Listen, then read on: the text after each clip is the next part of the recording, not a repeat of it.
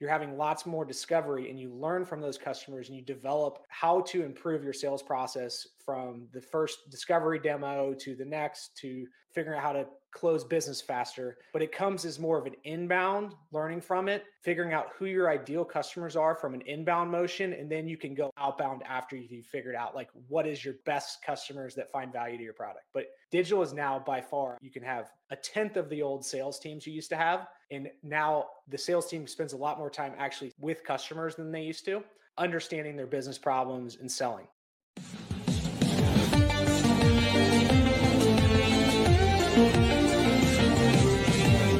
Welcome to Events Demystified Podcast, where we explore and demystify the world of in-person, virtual, hybrid event A V production and technology by sharing insightful tips, tricks, and tactics to make your events a success. This podcast is brought to you by Trifan Events, a woman-owned boutique event production agency. And your host is Anca Trifan, a technical event planner and producer with almost two decades of hands-on technical experience in event production.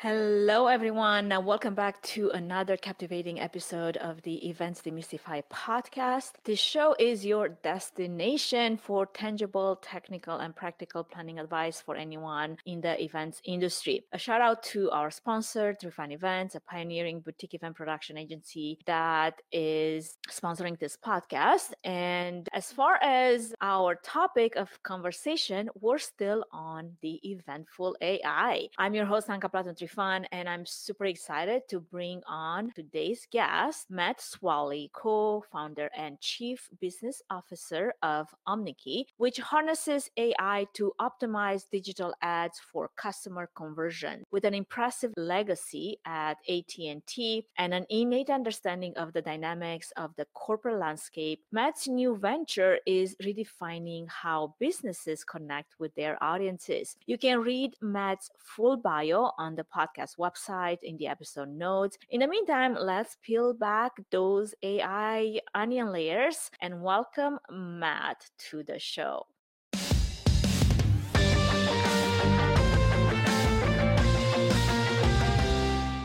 Welcome to the show, Matt. I am super excited to have you join me today. How are you doing? Hi, Anca. Thank you so much for having me. I'm doing really, really well. Well, I'm so excited to have you join me today. And every time I interview a new guest, especially someone that I haven't necessarily met before, I'm super curious to hear what their origin story is. So would you give our audience a short snapshot of your story of how you transitioned from the corporate corridors of A T and T to the dynamic world of startups at Omneky? Startup was the one the best decision I ever made, by the way, Anca. It's been such a blast going from, I was working at A T and T for thirteen years. I did a lot of different roles. The value of working in a large company, I'll say, is you can do a lot of different things. And there's great operational structure there, and people learn how to execute very, very well on different goals. And so I spent thirteen years at A T and T, starting out uh, leading sales teams and being a seller at the beginning, making thousands and thousands of cold calls in the old days when digital wasn't the baseline. It was picking up the phone, calling people. Email was, you know, a fast emerging channel of getting hold of people, but then you were meeting face to face, and sales has changed so much. I think we'll talk about that a little bit later. And I went on to leading teams on all across Southern California, and then finishing up my last five years at A T and T's headquarters. I made this big goal. I was like, I want to get to headquarters, figure out how big decisions are made, learn from executives. And I was a chief of staff for two years for the person that ran all of global business for A T and T. And then my last two years, I got into corporate strategy. So the other thing I learned, one of my goals at A T and T was all decisions are made with a financial perspective, and I better learn how to go understand what the numbers tell you and the data tells you and tell that story. And I did that for two years at A T and T. And during that time, I was looking at what are these really exciting next waves of growth? And A I was one of those. Like, what could you potentially be like that next trillion dollar industry that's going to take off? I met Hikari Senju, who was the C E O and founder of Omneky. He had started it in twenty eighteen, and I joined in like twenty twenty-one. So he was running all of sales, engineering. I was the third hire at Omneky and took over everything everything revenue related, sales, business development, a lot of different things. You wear a lot of different hats at startups, and we were ahead of the game on generative A I. So it got really hot about a year ago where like all the C-suite were like, oh, wow, you can actually do something with it. But we had like the early G P T product, like G P T two in our product in twenty twenty. So we were ahead of the curve, building, getting ready for the technology to get good enough and then catch that wave. I love it. A couple of things from everything that you just said in your introduction is, first off, I feel like, you know, working in a corporate enterprise like A T and T, there is this lower liability when it comes to making mistakes. Like you could bounce off from that easier versus like being in a startup and making mistakes, right? When you're in a startup, you can afford to make those mistakes as much, which means the opportunity for learning is great, right? And a second one that I feel like is worth just picking up on is, you know, when you make so many calls, calls. I feel like you're really, you know, building a lot of resilience and like a thick skin, right? Do you feel like those were valuable lessons for you to learn as you embrace this new entrepreneurship hat, like wearing this new hat? And what was maybe the biggest one from that? Oh my gosh. Yeah. So that defining moment, I worked for a small business before A T and T for like eighteen months where I was cold calling as well. And I learned this Sandler sales training. It was all about this thing called abundance mentality. Like if you think there's no sales available out there, that's what the reality is going to be. But if you think there's, you know, out of a thousand people, a hundred of those will do business with you and you just do it every day, it's going to start to work, but you have to keep doing it. And those early days of cold calling have set the tone for my entire life. Really, you get knocked down. You have no clue in those early early days. Like sales is eighty percent asking questions, twenty percent speaking. A lot of the people out there will do the opposite. They'll talk and tell you all the features and stuff. People like to talk and tell you about their problems and what their goals are. And so you have to learn how to ask questions to uncover what the real problem is. And getting knocked down, like nothing in life is ever easy. And you learn that from those early days of sales is just keep chipping away at it. Just like I know fitness and mental health is big for you as well. You keep adding things on to your routine. And then you start to see like this compounding effect that takes yeah. years potentially to get better. Right. Because you're like, it got easier. Well, I I feel like it's a tough skill set and nobody likes sales. Like we all are in sales, but when it comes to that, like, you know, rugged mentality of cold calling, nobody likes that. And I feel like that's definitely fundamental to, sounds like your growth and your journey is very inspiring and a testament to the fact that a solid foundation can definitely propel you to any height. So speaking of that, I would love to delve deeper now into your current role as tech continues in this rapid of evolution that we've just seen explode, especially in the last year. And you're right, like generative A I hasn't necessarily, it's not new. It's been around. It's just, we just recently grasp its existence, especially yeah. when it comes to mainstream. How do you see sales metaphorizing because of it? Yeah. So there's a number of exciting areas of A I. And so the founder, Hikari, when he thought of this idea, he knew data was going to be the key to generative A I. So like large language models can analyze huge data sets, pull out insights from it. So that's how we got into advertising in the first place, generating ads with A I based on data, because anywhere you advertise, there's lots of data available when people click or buy something. You can run something called one of the earlier stage things of A I, computer vision can analyze the different elements of what's in a ad or image or copywriting. And then mm-hmm. if you have the performance data, you can figure out what's resonating with audiences and use those attributes in future creative. So that was kind of like the basis of the early days of Omneky is pull in wherever we can get access to a lot of data, use that as a key to generating better performing advertisements. How I see sales changing, Anca, and this is one of my favorite questions, coming from a direct sales organization at A T and T where we were doing everything, cold calling, email, digital is now the base to sales. So the way Omneky does it, it we use our own product, is you can drive customers in using digital ads, organic marketing, all these different things. You can test your value prop of your company's messaging. And then as customers come to you, you can have a much leaner sales force than the old days. You can take more meetings, but you are holding lots of Zoom calls. They could be face-to-face. You're having lots more discovery and you learn from those customers and you develop how to improve your sales process from the first discovery demo to the next, to figuring out how to close business faster. But it comes as more of an inbound learning from it, figuring out who your ideal customers are from an inbound motion. And then you can go outbound after you've figured out like what is your best customers that find value to your product. But digital is now by far, you can have a tenth of the old sales teams you used to have. And now the sales team spends a lot more time actually with customers than they used to, understanding their business problems and selling. So it's quite intriguing to see how we're experiencing this seismic shift, you know, from traditional sales paradigms, as you mentioned, to something far more dynamic and adaptive. Now, speaking of that seismic shift in the business world, I'm curious, how does this apply practically, say, on LinkedIn when you're looking for leads, or as an event professional that is looking to gather R S V Ps and sure. people at their event? Or a business owner, small business owner trying to get the right client? Just because somebody, you know, is there doesn't mean it makes it the ideal client for you. Yeah. So the interesting part of A I is we're getting closer to personalization. Now, in organic content, we're just posting on LinkedIn or something, personalization is very challenging. But from a paid perspective, when you're paying for advertisements, we're getting much closer with A I. And what I mean by that, there's four dynamic elements that Omneky looks at. First is, it could be in B two B, you could have different audiences, or B two C, it doesn't matter, but you could have different verticals like retail or airlines. You could have different geographies you're focusing on. You could focus on different countries with different languages or different cities that you want to have that content that they see talk about the local area or something unique to close by home. The third one is the products and services. In the past with broadcast and narrowcast, people focused on like most are advertising either on brand or a product or two. You could have thousands of different products.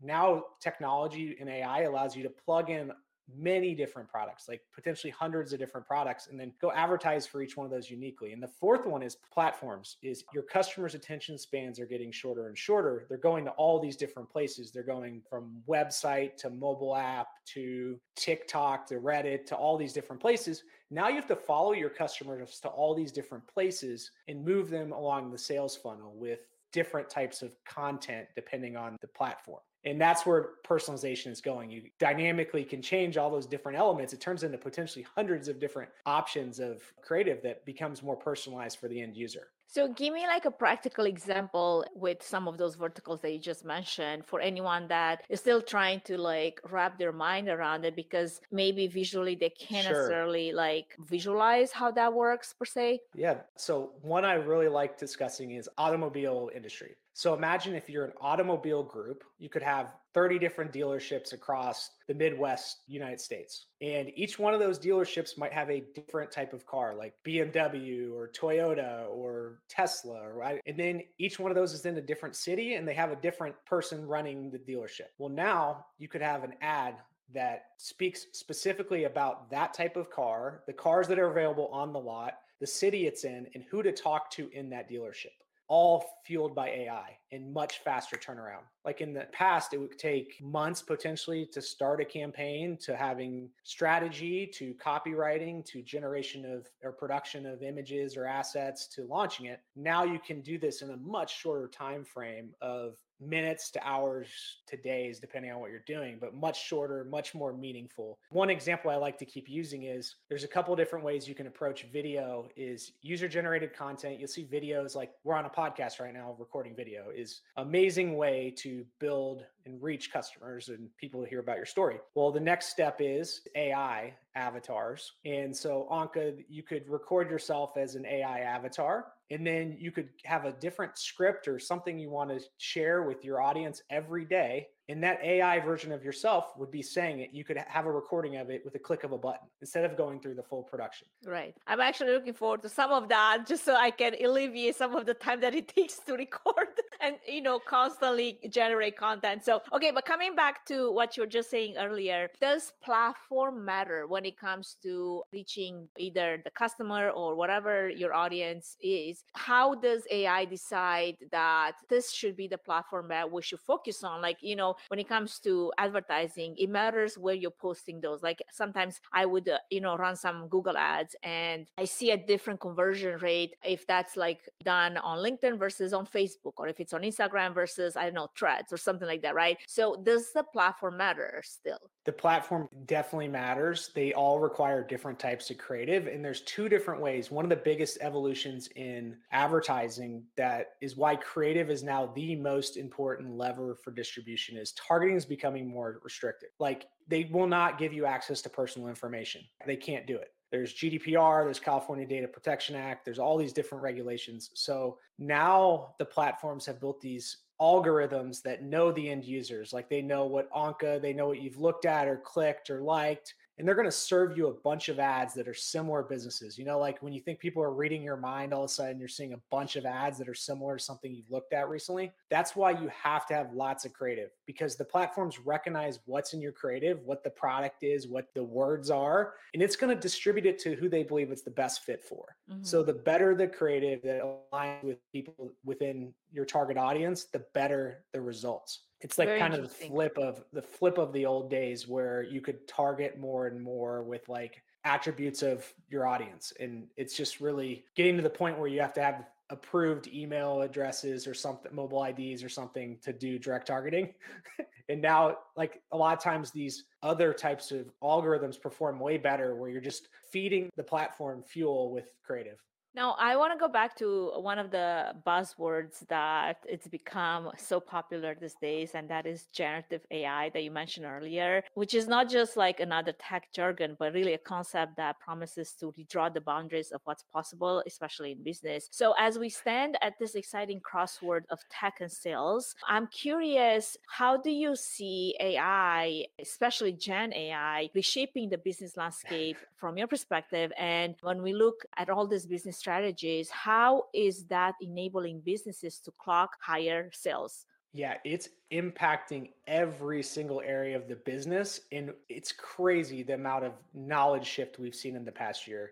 I think I mentioned earlier a year ago when the early Dolly came out, then ChatGPT, all of these people started using it and prompting and learning and all of a sudden started clicking like what it does. And then we saw this like kind of decline in usage a little bit where people are getting tired of prompting. So now the, all these companies are figuring out how to actually plug A I into different areas of the workflow. And so we are testing and using and building every new technology that comes out, and we're building our own internally, but every single element of the process, from writing an email to, I'll just tell you in the creative cycle where you can plug it in from a strategy perspective. Say you have a website, you can scrape your website with A I. It will learn your value props. You can plug that in to go write a bunch of different concepts of ads like our engine. You give it different emotional appeals like humor. You could have like eight different emotional appeals, focus on these type of customers, like I just said, like retail or airlines. All of a sudden you have five ads concepts. You say, well, well let's me- take it to the event industry because we really want to focus. Yeah. Like I want this to be relevant for someone that's in events because they're like, I don't care about airlines. I don't care about automobiles. Like I oh, care yeah. to know how am I going to get those butts in seats when it's time to get this event sold out? Yeah. So one of ours, could I talk about music and artists? Does that work with events? Or? Sure.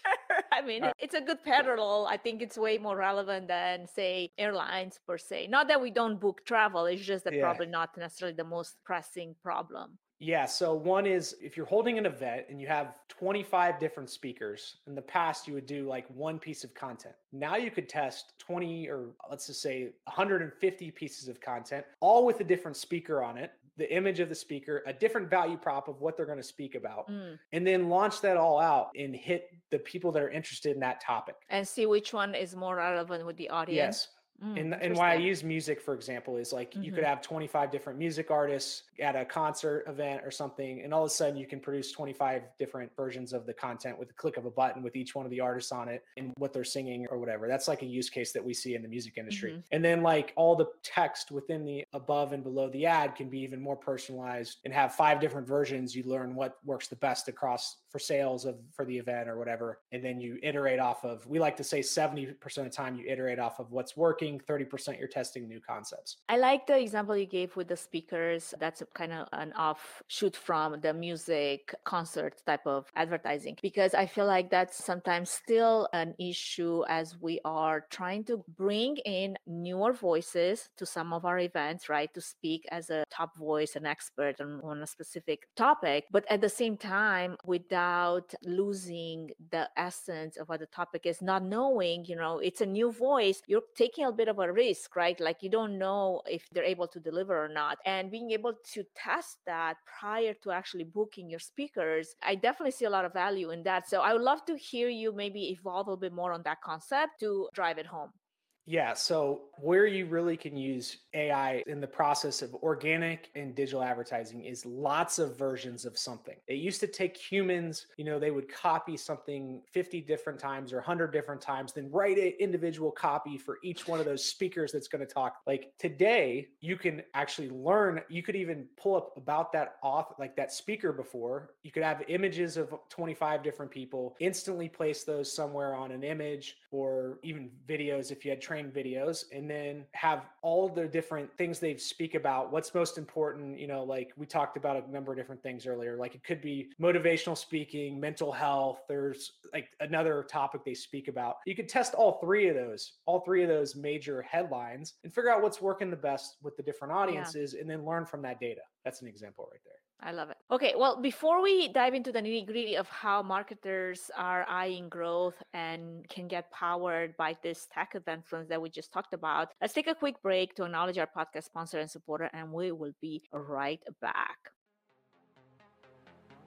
Before we move any further, I wanted to give a quick shout out to our main sponsor, Trifan Events, which is a boutique event planning and production agency that will come alongside you, offering personalized event planning and technical support, strategic event design, production and technology management, and flawless execution for live, virtual, and hybrid events. The team at Trifan Events is passionate about planning and producing event experiences that get people involved with true moments of interaction, engagement, and co-creation, while offering white glove treatment throughout the entire planning process, enabling you to reach your event goals with the use of creativity, production tools, and event technology. To find out how Trifan Events can plan and produce your event become memorable, go to trifan events dot com.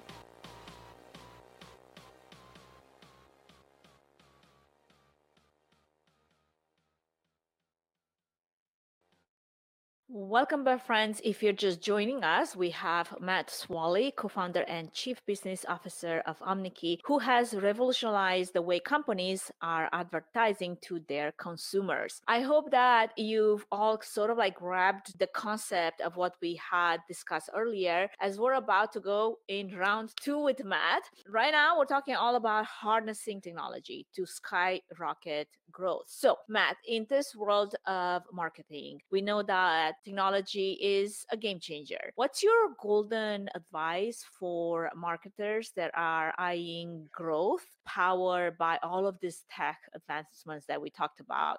Yeah. So the one that I love to share is there's about five different really popular A I newsletters out there that span technology, events, marketing. They share all the latest updates in A I every day. So you don't want to read them all because it can become too much. Overwhelming. You, overwhelming. That's right. But they all share like ten new cool apps that are built every single day. So what you can do is a lot of these are free. And the easiest thing is to go test two or three of these a week. And if you don't want to share your own data on it, create a fake business. Like just test it, generate a fictitious business just so you can see what you can accomplish with these tools, because you're going to start to learn ways that you can cut down time for whatever processes you're doing, and then things you can build into your normal routine. That's what's so great about the difference today versus ten or twenty years ago is social media and podcasting. Thank you for having me on here, Anca, is it opens the door to learning so much you couldn't in the past. All these leaders that are cutting edge of technology are sharing in the open what will make you successful with A I. So you just go learn from that and then constantly be testing, learning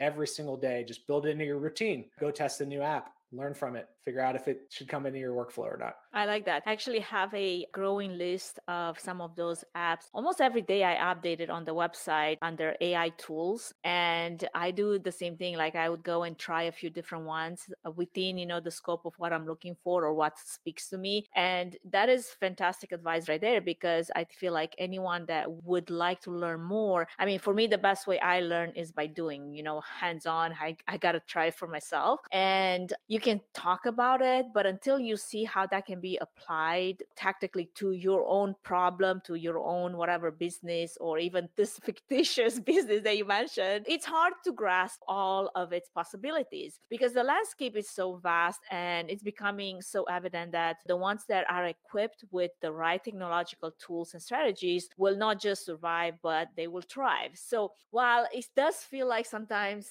overwhelming to just go through all of those tools because there's so many, and you're right, like there's always something new coming out, and just to stay on top of it feels like a full-time job. There's also this mindset that you have to have the growth mindset, as you mentioned. You know, if you're willing to try, if you're willing to grow by learning all of those things that are available to you, I feel like there's so much opportunity for a lot of organizations to take advantage of. Now, I want to come back a little bit to this A T and T background that you had and then moving into a startup, because I feel like there's definitely a lot of contrast, but also parallels and invaluable lessons that can be learned from there. So as we move into this space again, having had a foot in both of those worlds, could you share maybe synthesis of experiences that you've gathered and how that fusion has been helping you influence some of Omneky's trajectory? In other words, what are some of the lessons that you've learned that you are able to deploy to turbocharge the growth that you would like to see at Omneky?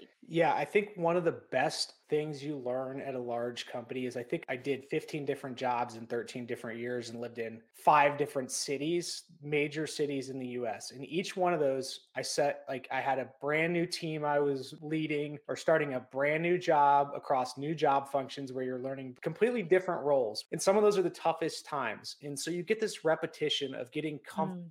Going to brand new places, setting up organizational structure, hiring. I feel comfortable walking into almost any office after doing that for so many years, having conversations with brand new people, figuring out like doing those early days of introductions to learning how to communicate with your teams, to not only encourage them, but get out of their way when they're doing a great job. And what you see at startups is startups are so fun because you go into a world with, especially in Silicon Valley and San Francisco, with the most ambitious people you're ever going to see. These C E Os and people you're around are hyper driven. Like I worked around some of the best leaders at A T and T. Now I'm in the startup world. Like they think so big, which is such an amazing. They have this vision and come from some of the best schools in the world. And they're like, the only option is figuring out how to succeed, you know, putting the pieces together. But a lot of the challenges with startups in early stages is they haven't been around large organizational structure. Like how do I set up the company in the different positions? How do I go about taking it through the next couple of stages? Because they didn't have that learning experiences from dealing with seven layers of leadership at A T and T, where the other thing I love about startups is you can make decisions very quickly. Like one of Jeff Bezos's favorite things to say is most doors are reversible. So Amazon throughout all their early days and still supposedly today, they make decisions quickly because they could potentially reverse them. Most large companies do not make decisions quickly. I would spend weeks on projects that you would have great insights and you're like, where do they go? I always kind of felt like I was did things differently at a large company where I had, I really had this entrepreneurship at heart where I wanted to move fast, do things differently, learn from it. And then when you get in a startup, it's just like we were talking about cold calling and sales, you're constantly selling the company around everyone you have, and you're given opportunities you would not have been given at a large company. It sounds like as you're almost like, you know, when you're climbing a mountain, you have different stages of acclimatization and you have to acclimatize based on where you are. Like sometimes you go, go, go, but then there's a point where you got to stop and then, okay, you got to acclimatize and see what's happening and then to push to the next stage, right? So it almost feels like that. Also, I was watching something on Netflix. I think it was something about the startups in Silicon Valley, and it was so one of the funnest things that I thought it was super fun, but it's also like the reality of how things move there is like, if you have a product and it's not ready for market, when in doubt, ship it and then see what happens. Yeah, Anca, that is exactly the motive. And our founder is so amazing. He's the most driven and great visionary on A I. But I mean, I've learned so much from that other lens, the Silicon Valley lens. It's called hyperscaling. You do things right. so differently, like the opposite almost of what you would do at a large company. It's just so fun and rewarding. And I feel so lucky from a number of different ways that I took the risk. It's such a different challenge. I will say, large company, I had some impossible time. So much so that you have these huge revenue goals and impossible ways to hit it because it could be a declining industry. Yeah. And those times were so tough on me. Like at startups, at least you have control over your activities could lead to output that accomplish your goals. And you can adapt, and there'll be really tough times. You'll take a step forward, two steps back, or a step forward, you know, two steps forward. One. That acclimatization it, that I mentioned that's is right. like you go, go, go. And then you got to take a step down and then go back and push forward. It feels like it's this delicate dance that in a way inherited from integrating the large corporation wisdom with the agility of a startup, which is mm-hmm. truly an art. And it sounds like, you know, you've learned how to master that. And it's a blend that I definitely see how it can accelerate growth, but also refine the approach to, you know, some of the emerging challenges that you mentioned. And one of the pivotal challenges and opportunities, I guess, in today's digital ecosystem is, as you alluded to earlier, this personalization. And I love to touch a bit on that as we're coming to an end here, because as we stand amidst a whirlwind of technological advancement, the idea of personalization isn't static. It's constantly evolving. It's redefining how businesses emerge and engage with their audiences. And I'm curious to know, how do you see its evolution in the current climate that we're in? Yeah, so we mentioned earlier about how you can get much more granular on things that people are thinking about and getting closer to that exact thing. The craziest thing is every machine you're using, especially like you're seeing Tesla with these supercomputers, everything is becoming a place where you could see something where someone's trying to sell it to you. It's just going to start to become more and more organic and not look like an ad. It's going to be natural. We're already reading people's brains with A I right now. Just imagine Metaverse is getting even better and better right now with like the most recent advancements that Mark Zuckerberg shared. His one year advancement in the Metaverse was just remarkable, where him and I think it was Lex Fridman did a podcast together. And they weren't in the same room, but they really looked like they were talking to each other in an actual room with their normal bodies and stuff. It's crazy. I mean, neurological brain reading, understanding what you're thinking, presenting what you're thinking, predicting what you're thinking. It's there in the next, you know, now in the next couple of years. It's going to move so fast. So there's different levels of artificial intelligence. And I think for a while, they didn't think A I would be smarter than humans for like forty more years. And now they're saying within a couple of years. I mean, does that sound like a concept, or is that like a hopeful concept to you? I'm excited about it. You know, it's just so crazy to think. I think about this every single day. Like I wasn't in A I before I was in technology, but seeing these advancements, I start to look at all these sci-fi movies and I'm like, like Ex Machina and all these other ones. And I'm like, oh my gosh, they're not that far away. And it just starts to click in how far the world can go with this technology over the next ten years. I'm hopeful. I have my some concerns on certain things, but I'm so excited about how it can empower us and hopefully for the better good. Make us more efficient. I do think one thing is challenging still is we're so connected to technology right now. I feel bad for the younger generations. You know, I have two little kids. They're not connected mm-hmm. yet, but they're too young. But like our attention spans are so short now. And I find myself like checking my phone and all the technology mm-hmm. so much. It's so hard to overcome. I don't like right. that aspect of it.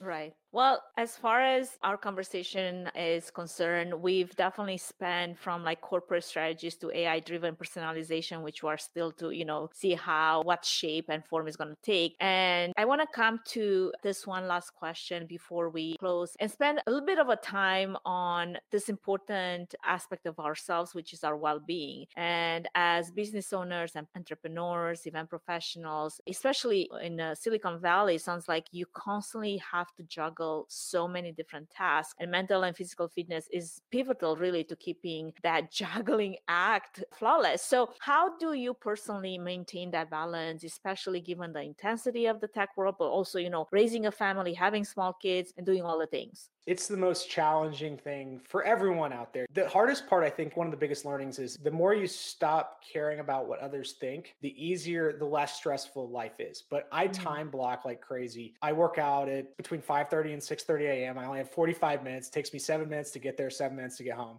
like, like Everything I, is I, like to the minute.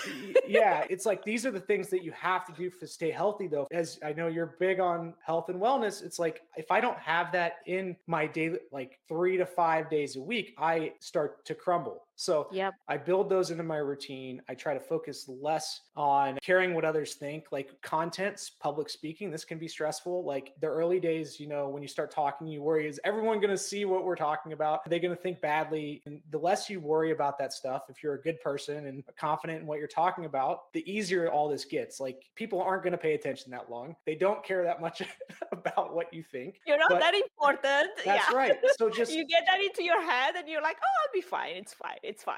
So just get out there and do it, right? It's like, exactly. Get out there and try it and build stuff in your routine. And yeah. that was one thing during the hardest times at A T and T that really helped me out was I built that really great workout routine. I started public speaking in Toastmasters mm-hmm. and I started getting my M B A all at the same time while I was in the job. And all those helped me like build skills. The last thing is that make it easier. If you build skills outside of what you're currently doing into your routine, it helps relieve some of the stress of life because you're getting a little bit better at something even through tough times. And then maybe you'll rely on those at some time in the future. Yeah, no, totally. Like for me, that was a big thing, especially during COVID when, you know, even though the business and the work and events were like really crumbling left and right from all points of view, knowing that I can still master something and I'm still good at something, that really infused a lot of self-confidence in my abilities versus like if your entire identity is just on one thing alone and that one thing, you know, happens to, I don't know, crumble, disappear or something happens to it. I have a hard time like seeing how you can get yourself back up on your feet without having something else to anchor to, right? So you're right. Like it's so important to have something outside of what your work is, function, career, whatever, just so that you at least mentally can be resilient and keep like pushing forward, knowing it's going to be all right. I've got this, you know, if I can do this one hard thing, I'm sure I can overcome whatever else is in front of me right now. Well, those are some great insights, Matt. Thank you so much for sharing. Also, you know, diving into the A I world and and advertising and all the things, the cool things that you guys are doing at Omneky. Now, before we sign off, could you let our audience know where they can connect with you and learn more about your ventures and visions? Yeah, you can look up Omneky at w w w dot omneky dot com. O M N E K Y. Spell it. Yeah, there you go.